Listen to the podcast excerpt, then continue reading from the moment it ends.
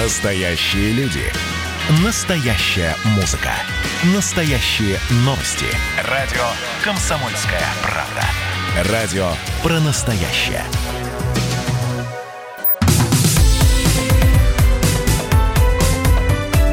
Как дела, Россия? Ватсап-страна! События в Беларуси не то чтобы затихли совсем, просто перешли в некую другую, в какую-то другую стадию и каждый день преподносят какие-то сюрпризы. На четвертый день после э, выборов, э, на четвертую ночь, будем так говорить, демонстранты решили немного изменить свою тактику состоялись мирные акции. Женщины вышли на улицы с цветами в, на, в знак солидарности с пострадавшими протестующими. Выстраивались люди в живые цепи. Вечером в Минске прошла акция «Огни солидарности». Жители домов, например, в районе Каменная Горка, подсвечивали свои окна, свистели и кричали.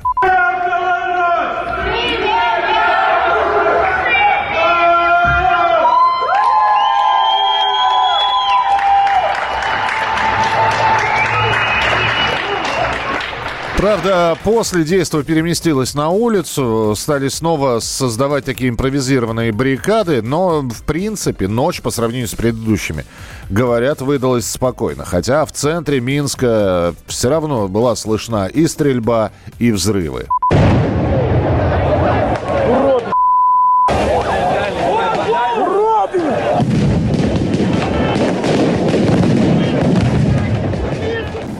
Высказал свое отношение к происходящему Александр Лукашенко. Он рассказал, э, что он думает о тех людях, которые выходят попротестовать. Все, кто сегодня не работает, должны быть изучены. Им должна быть предложена работа. Основа всех этих так называемых протестующих люди с криминальным прошлым и сегодня безработные. Нет работы – Значит, гуляй, дядя, по улицам и проспектам. Поэтому я по-хорошему прошу и предупреждаю всех устроиться на работу. Те, кто не работает. Ну, то есть Александр Григорьевич, э, с одной стороны, э, говорит про тунеядцев. То есть э, людям делать нечего, сидят без работы, поэтому выходят на улицу. Что касается то, что люди там попадались силовикам, в том числе и с уголовными статьями, то есть бывшие сидельцы. Это правда, ну, по крайней мере, если верить официальному МВД, который демонстрирует на кадрах такие мини-допросы мужчин. И, например, на одном из видео, когда спрашивают у одного из задержанных, сколько ходок, он, по-моему, там называет 12 аж 12. Свое слово сказали бывшие спецназовцы Беларуси. Они сняли и опубликовали видео, на которых показывают, как выбрасывают свою форму силовых структур в мусорные баки. Я давал присягу своему народу, и глядя на то, что происходит в Минске своими глазами, я просто не могу гордиться тем, где я служил, и я не могу носить эту форму и хранить у себя ее дома.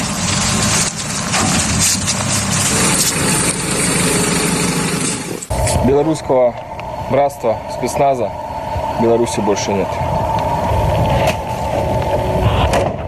Ну и после этого, после этого форма отправляется, соответственно, в мусорный бак. На прямой связи с нами специальный корреспондент Александр Коц. Саш, приветствую тебя, здравствуй. Да, приветствую. У, у, что-то у тебя на заднем... Что у тебя на заднем плане так кричит, интересно? А, это, это просто это телефонный звонок. Я думал, что это какие-то голоса или сирены.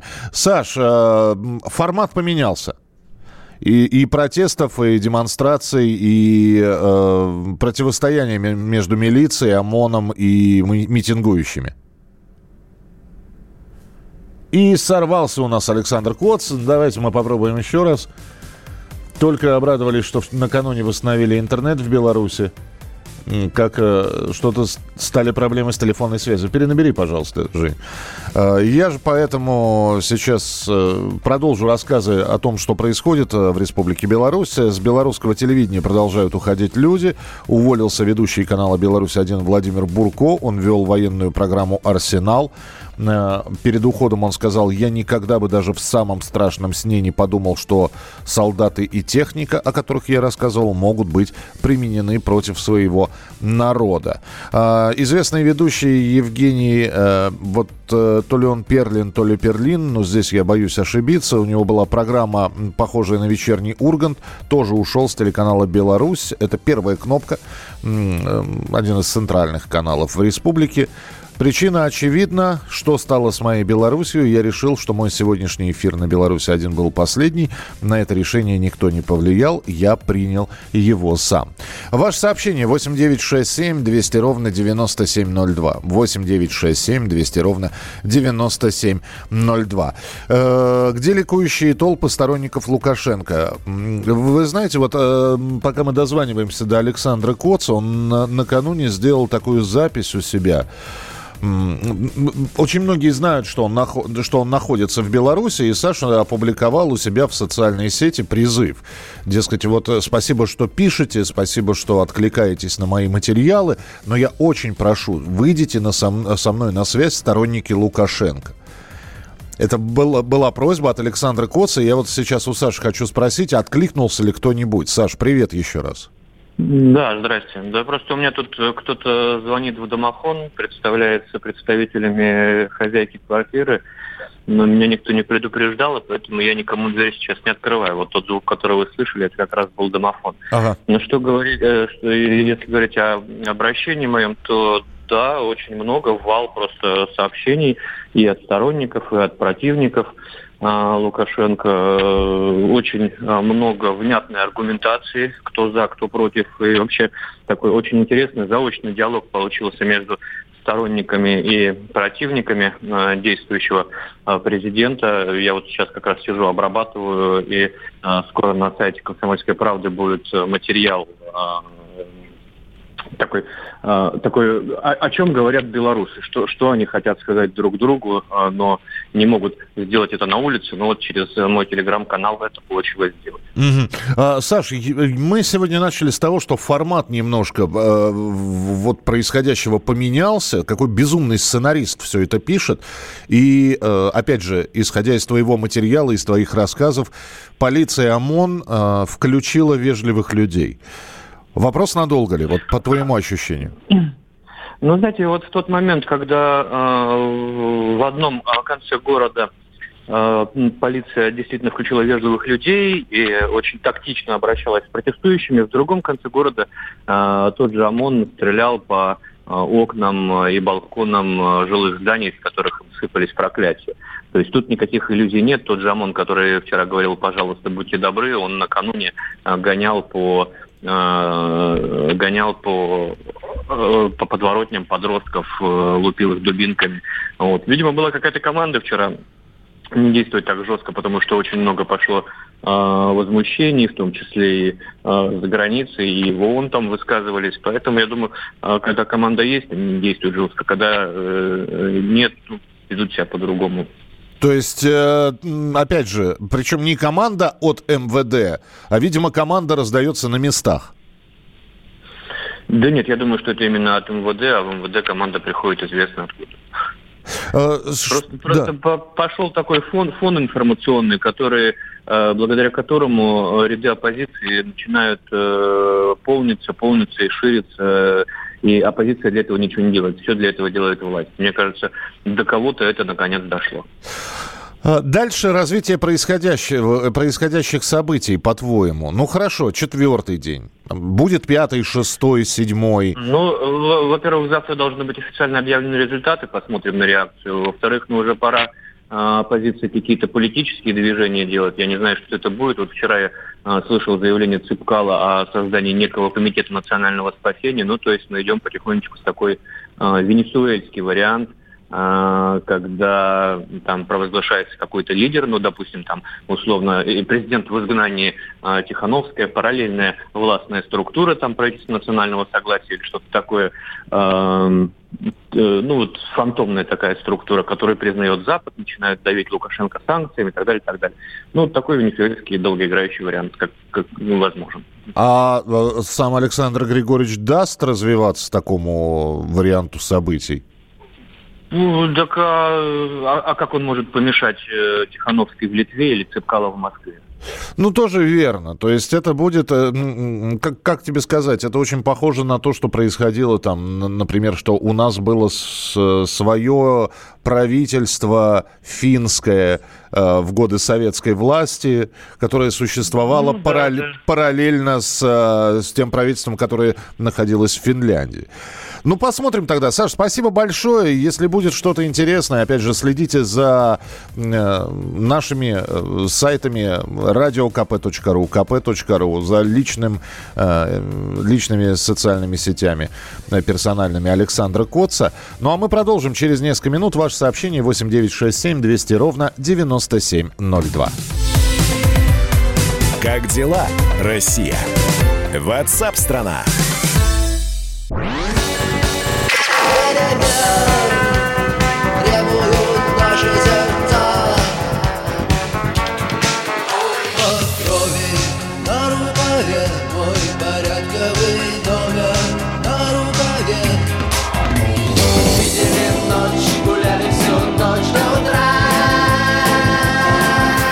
«Комсомольская правда». Радио поколения кино.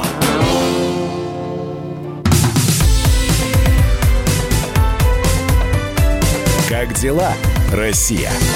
Ватсап-страна! Ну а мы к событиям в Беларуси будем возвращаться обязательно. А пока давайте посмотрим, что еще обсуждается, о чем говорят. И мы сейчас будем э, рассказывать о том, что госдолг на фоне кризиса превысил резервы правительства. Об этом сообщают э, многие информационные агентства со ссылкой на данные статистики Минфина и Банка России. Положительная разница между резервом, э, между госдолгом и резервом наблюдалась с лета 19 2019 года. А в начале коронавирусного кризиса депозиты федеральных органов управления составили 17 триллионов рублей. Это был рекорд. А госдолг при этом составлял 14,5 триллионов рублей. К 1 июня госдолг и резервы почти сравнялись. К 1 июля госдолг уже превышает депозиты почти на полтора триллиона рублей. Насколько это опасно, насколько эта разница существенна, будет ли пополняться резерв? Будет ли сокращаться госдолг? Вот об этом поговорим с экономистом Антоном Шабановым. Он с нами на прямой связи. Антон, приветствую. Доброе утро.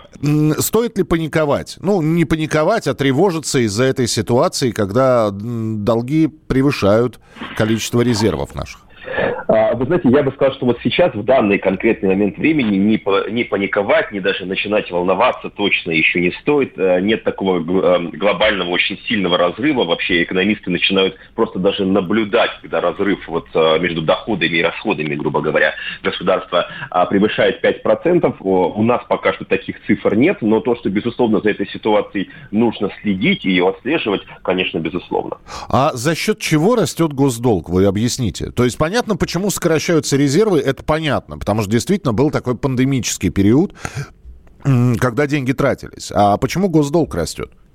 А госдолг растет, потому что мы берем больше в долг через наши облигации федерального займа, через ОФЗ так называемые, то есть в том числе и наращиваем свой государственный долг. Ведь э, все вот те выплаты, которые э, мы осуществляли в том или ином виде на различные цели, в том числе социальной направленности во время э, самоизоляции, их можно было брать либо полностью из э, наших резервов, и не полностью, но частично мы это делали, а с другой стороны мы привлекали какие-то внешние деньги, внешние заимствования путем увеличения нашего государственного государственно долго, поэтому нельзя сказать, что прямо все выплаты, вот, которые осуществлялись в такие непростые времена начала 2020 года, они были полностью на 100% профинансированы только из наших резервов. А у кого мы занимаем? Вот опять же, казалось бы, есть золотовалютные резервы, есть стабилизационный фонд, есть заявление э, высших руководителей о том, что у нас в принципе все хорошо и запасы полны. И возникает вопрос, а у кого мы занимаем? А самое главное, зачем мы занимаем? А, это, тут э, вопрос так называемой стоимости фондирования, да, то есть что получается дешевле в конечном итоге, свои э, резервы потратить и в крайнем случае, ну, оставаться практически на нуле, да, либо занять под какой-то процент, но понимать, что у тебя, если что, еще довольно-таки действительно крупная, хорошая сумма за спиной есть, и в крайнем случае даже большую, пусть теперь не всю, но большую часть государственного долга мы вполне себе э, можем покрыть, поэтому здесь... То есть это из той, извините, Антон, это, это из той серии, когда занять проще, чем тратить свое, да?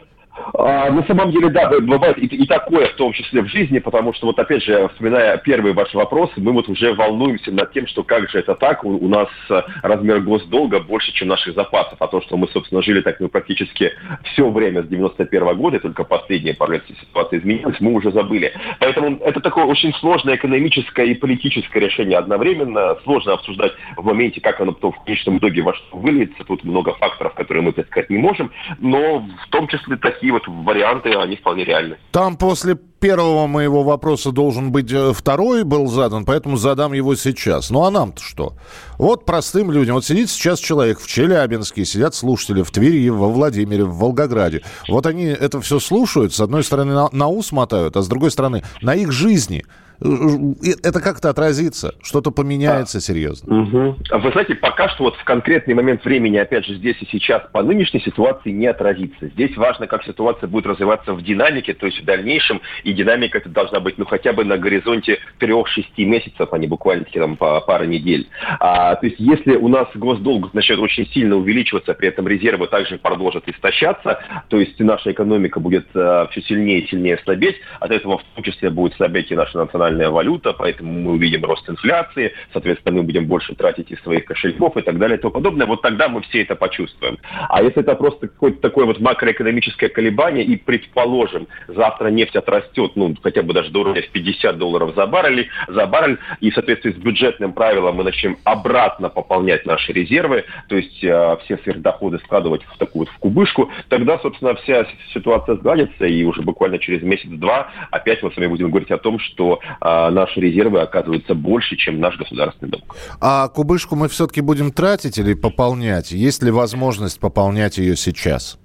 А вот сейчас мы как раз балансируем, потому что, опять же, у нас а, пополняется наша кубышка а, в соответствии с бюджетным правилом. Есть ограничения, если я правильно помню, в 44, могу ошибаться, доллара за баррель стоимость нефти. Вот если меньше стоит нефть, то тогда мы тратим нашу кубышку, то есть из нее расходуем средства. Если стоимость нефти будет выше, то наоборот будем ее а, пополнять. Поэтому мы сейчас буквально вот такой в балансе шаг влево, шаг вправо, и мы можем либо тратить, либо пополнять. Но я скажу так, скорость траты, по крайней мере, из а, Федерального резерва, вот как раз в соответствии с бюджетным правилом на покупку либо на продаже валюты, вот а, мы стали из резервов брать примерно в 3-4 раза меньше, чем мы это делали в пик э, нашей самоизоляции. Ну и тогда финальный вопрос. То есть я правильно понимаю, что большинство, самое большое поступ, самые большие поступления в наши э, э, резервные фонды, в нашу вот эту вот копилочку, это нефтяные деньги? Да, конечно, безусловно, потому что у нас порядка 70% всего нашего, как говорят экономисты, сальда торгового баланса, то есть то, на чем мы зарабатываем больше всего, это в том или ином виде а, продукты, товары и услуги, связанные а, с нефтью, полезными ископаемыми. Спасибо большое. С нами на прямой связи был Антон Шабанов, экономист. Ну вот о том, что госдолг на фоне кризиса превысил резервы правительства. Я напомню, что коронавирус продолжает э, хоть и в ослабленном виде, но находиться в мире. Поэтому как дальше будут вести себя наши резервы, никто не может сказать. Наверное, как и никто никогда и не может предсказать, насколько сильно будет колебаться цена на нефть. И я напомню, что приходится иногда после даже принятия бюджета на очередной год, два или три, потом а, корректировать какие-то статьи из-за там резкого падения или снижения цен на нефть. Мы продолжим через несколько минут и поговорим на интересную тему. Я не знаю, есть ли у вас долги. Я имею в виду э, сейчас не кому-то вы должны 100 или 1000 рублей, а если у вас долги за ЖКХ, за оплату штрафов, за просроченный кредит. Вы можете сейчас на условиях анонимности об этом написать.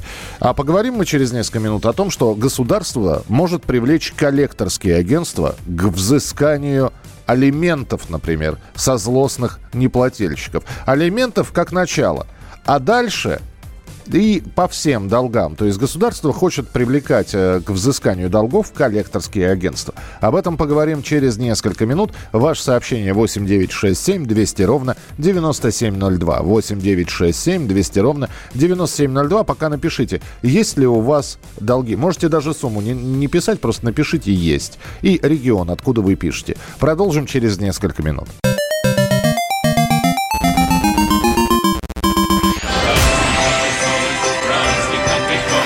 Видишь суслика? Нет. И я не вижу. А он есть. Нам есть что вспомнить. Рассказываем свои истории в программе «Дежавю». Я, Михаил Антонов, жду вас каждые выходные в 11 часов вечера по Москве. I'll be back.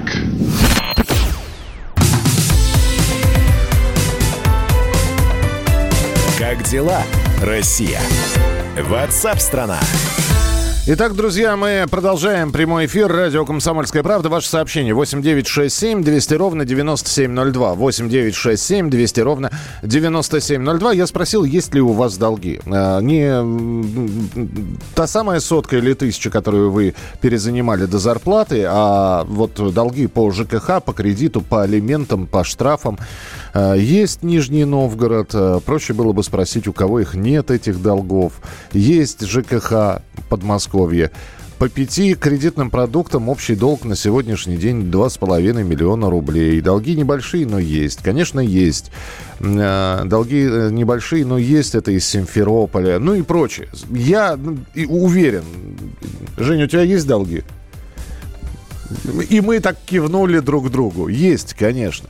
Так вот, государство может привлечь коллекторские агентства к взысканию алиментов. Для начала только алиментов со злостных неплательщиков. Работа с должниками на данный момент лежит в зоне ответственности судебных приставов, но они крайне загружены. Поэтому с государством ведутся переговоры о передаче алиментных а вполне возможно и последующих там долговых взысканий официальным коллекторским агентством. Такая система уже работает в Латвии. Э, и у нас э, на связи президент Национальной ассоциации профессиональных коллекторских агентств Эльман Михтиев. Э, Эльман, здравствуйте. Здравствуйте. Понятно, что при слове коллектор у многих, ну, сразу же негативная реакция. И тем не менее, вот, вот такую передачу, как вы считаете, правильно, неправильно, будет это действенно, не будет это действенно? Вы знаете, мне немножко странная постановка вопроса, потому что мы, профессиональное сообщество, выступаем как раз таки наоборот. Если различать долги, то есть фактически три типа долгов, да, а, а, и называем вещи именами. Есть долги, которые общество заинтересовано собирать. Это долги в бюджет и алименты. Угу. Да, и тут неважно, плачу ли я или платит государство, потому что это нужно обществу, потому что эти деньги работают на общество. А когда речь идет о долгах, например, там спор между большим коммерческим банком и большой нефтяной компанией, я не очень понимаю, мы не очень понимаем, почему это должно оплачиваться налогами физических лиц, не работающих ни в банке, ни в нефтяной компании. Поэтому наша позиция, профессиональное сообщество, если и начинать передачу долгов в частное взыскание – то первое только после решения суда угу. и только по спорам а, между частными организациями и физическими лицами, частными организациями. То есть, грубо говоря, частные споры. Но никоим образом не налоги, штрафы бюджетные, так сказать, и ни в коем образом не алименты. Но это не означает, что коллекторы или любые другие юридические службы не могут помогать, если алименты не платят. Ну, давайте называть вещи своими именами. Дело даже не в загруженности приставов, а в том, что очень часто объем у них настолько велик. На одного пристава мы посчитали, они сами признали, приходится более пяти тысяч дел в моменте. Как вы думаете, он может эффективно искать, где человек спрятал свое имущество? Он не может. Соответственно, и речь идет о том, что уже появились на рынке компании, которые говорят, мы не возьмем с вас денег, и один из них это член нашей ассоциации, но если мы вам поможем найти должника, если служба приставов сможет с нашей помощью потом взыскать, только приставы, не сами коллекторы, взыскать с него то, что он должен вам по алиментам, вы нам заплатите по договору такую-то сумму, но только после успеха. И вот это наша принципиальная позиция. Я с ними разговаривал, с этой компанией давно еще. Моя позиция это очень простая. Наша позиция очень простая. Если деньги берутся вперед за услуги, которые нужно оказывать, то рано или поздно люди будут заинтересованы не оказывать услуги, а подписывать какие-то бумажки, которые ни к чему не обязывают. Это будет мошенничество. Поэтому если кто-то кому-то не платит алименты, и сумма достаточно большая, человек может решить, ну, грубо говоря, женщина или мужчина, как я пошутил сегодня утром, может решить, я хочу, чтобы кто-то помог приставам в юридической плоскости найти документы, найти имущество и прочее, прочее, но взыскание никоим образом коллектор делать не имеет права. Я понимаю, да, да, я понимаю, Эльман, но у меня другой вопрос. Вот э, есть злостный алименщик. Его мало что пугает. Он наверняка уже слышал угрозы или там э, истерику от бывшей жены. Вот, уже есть судебное решение, то есть его уже суд не пугает, потому что принято судебное решение о взыскании. Его судебные приставы не пугают, потому что они, может, найти его не могут. Вы считаете, коллекторы с этим как-то справятся? Вот ну, если судебные приставы не могут найти, то не факт, что не могут найти коллекторы. Ну, мы знаем огромное количество случаев, когда а, судебные приставы, например, просто-напросто нажимали э, первые пять кнопочек, ну, то есть делали рассылку не в 400 банков, а в первые пять. Угу. Считаю, что в этих первых пяти, там, допустим, находится 70-80% всех счетов. Даже если в них находится 70-80% счетов, не значит, что не надо во все 400, ну там 380 с чем-то банков направлять запросы. Вот даже эту часть, если помочь приставам отследить и сделать, то да, он злостный алименщик. У меня вчера был разговор с одним товарищем. Он говорит, ну, я уже столько лет не плачу, меня не найдут. Я говорю, не найдут, да. Пока кто-нибудь не начнет копать, что у тебя же есть банковская карточка, ты же на нее получаешь зарплату. Вот сейчас заблокируем тебе счет на такой-то карточке. Притом это и не угроза была, просто человек консультировался, может ли он дальше прятаться. На что я ему объяснил, что он может пытаться прятаться, но рано или поздно правосудие его настигнет. И если государство не успевает, а физическое лицо хочет, чтобы было взыскание, то какие проблемы, если только, чтобы не было мошенничества, платить будут по результату. Не вперед, а только по результату. Вот получили алименты, да, перечислите нам небольшую часть. Там, если не ошибаюсь, та компания, про которую я говорю, у них, по-моему, тариф там, от 10 до 20 процентов в зависимости от того, насколько многолетние невыплаченные алименты. Я вас понял, Эльма, спасибо большое. Ну, давайте посмотрим, как эта инициатива будет э, проходить все инстанции. Эльман Мехтиев был у нас на прямой связи, президент Национальной ассоциации профессиональных коллекторских агентств. Ну, интересно, кто-то здесь написал уже «Охотники за головами». Да-да-да, «Дикий Запад», вот это вот, да, награда за поимку, столько-то э, тысяч долларов. Ну, посмотрим, как это все будет работать. Оставайтесь с нами. Присоединяйтесь к нам в социальных сетях. Подпишитесь на наш канал на YouTube. Добавляйтесь в друзья ВКонтакте. Найдите нас в Инстаграм. Подписывайтесь, смотрите и слушайте. Радио «Комсомольская правда». Радио про настоящее.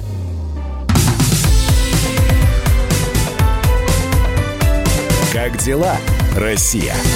Ватсап-страна! страна Спасибо, что присылаете свои сообщения. Я напомню, это программа WhatsApp страна Чем живет Россия? Что обсуждается? О чем говорит страна? И, э, и про погоду, и про события Беларуси. Об этом мы тоже говорим. Но буквально несколько минут назад э, разговаривали с представителем Ассоциации профессиональных коллекторских агентств. Э, обсуждали новость, что государство может привлечь коллекторские агентства к взысканию алиментов со злостных неплательщиков. И вот нам э, президент этой ассоциации рассказывал, как будут работать коллекторы за какой-то процент. И вот здесь пишут, что у людей на окладе нет мотивации рвать себе хвост, они работают для галочки.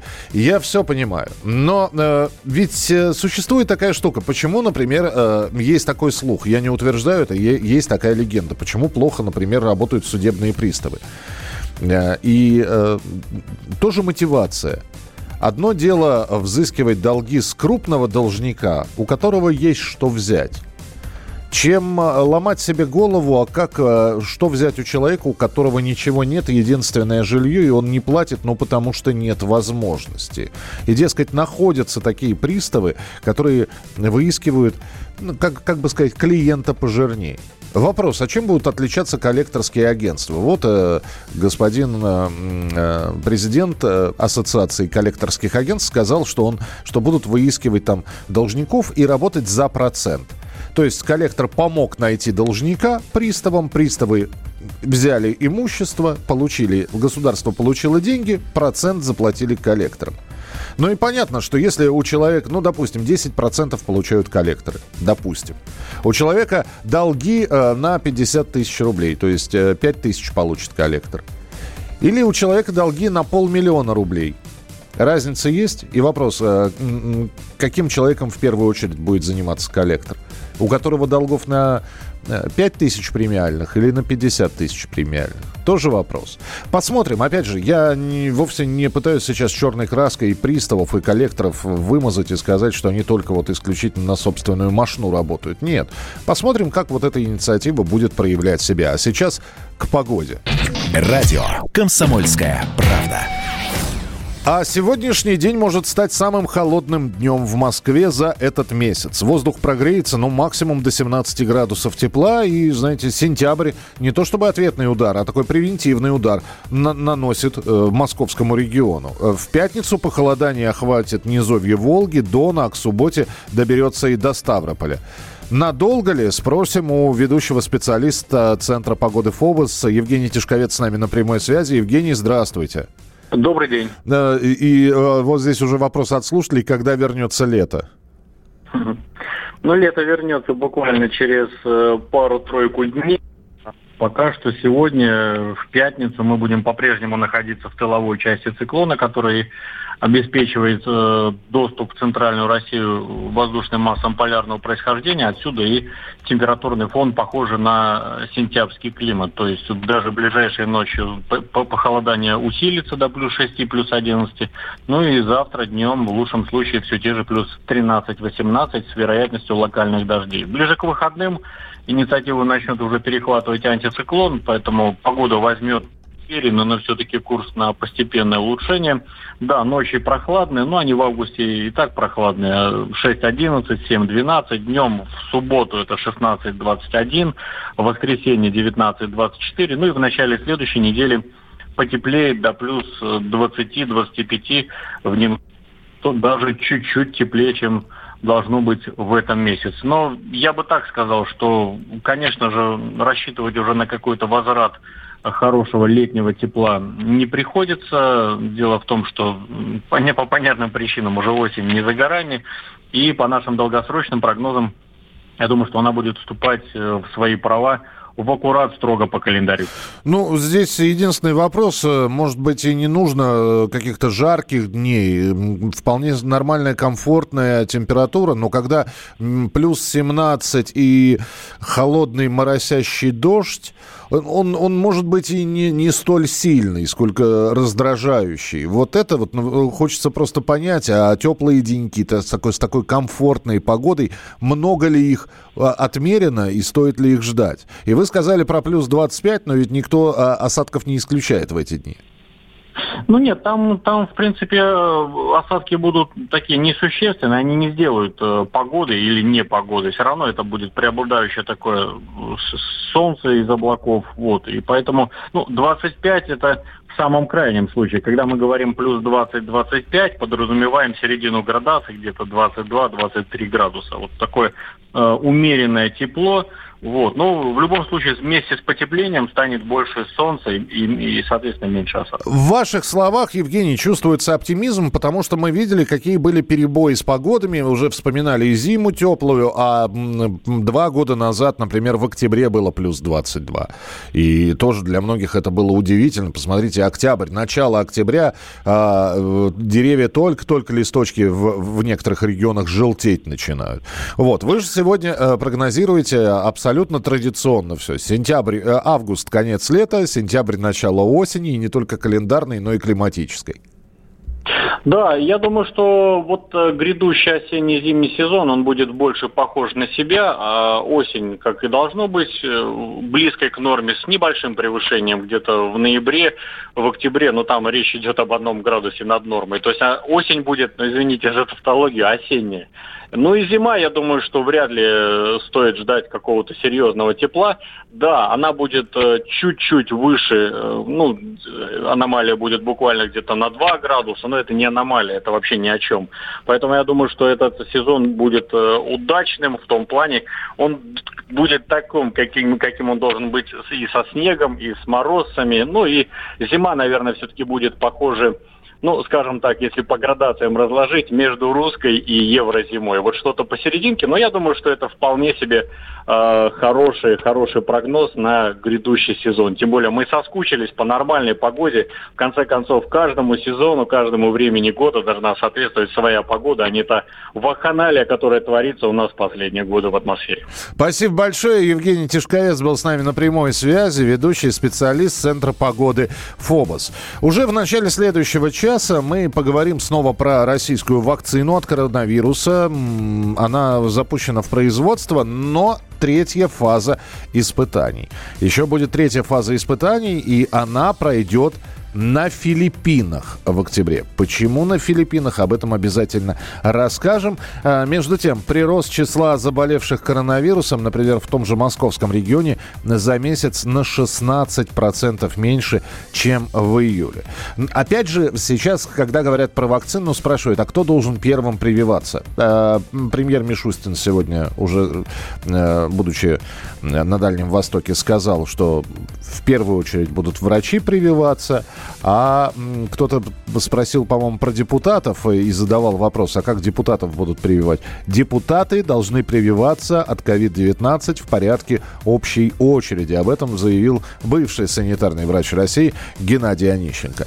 Про производство вакцины, про то, где будут третья фаза испытаний, об этом в начале следующего часа обязательно с вами поговорим. Оставайтесь с нами, будет интересно. Как дела, Россия? Ватсап-страна!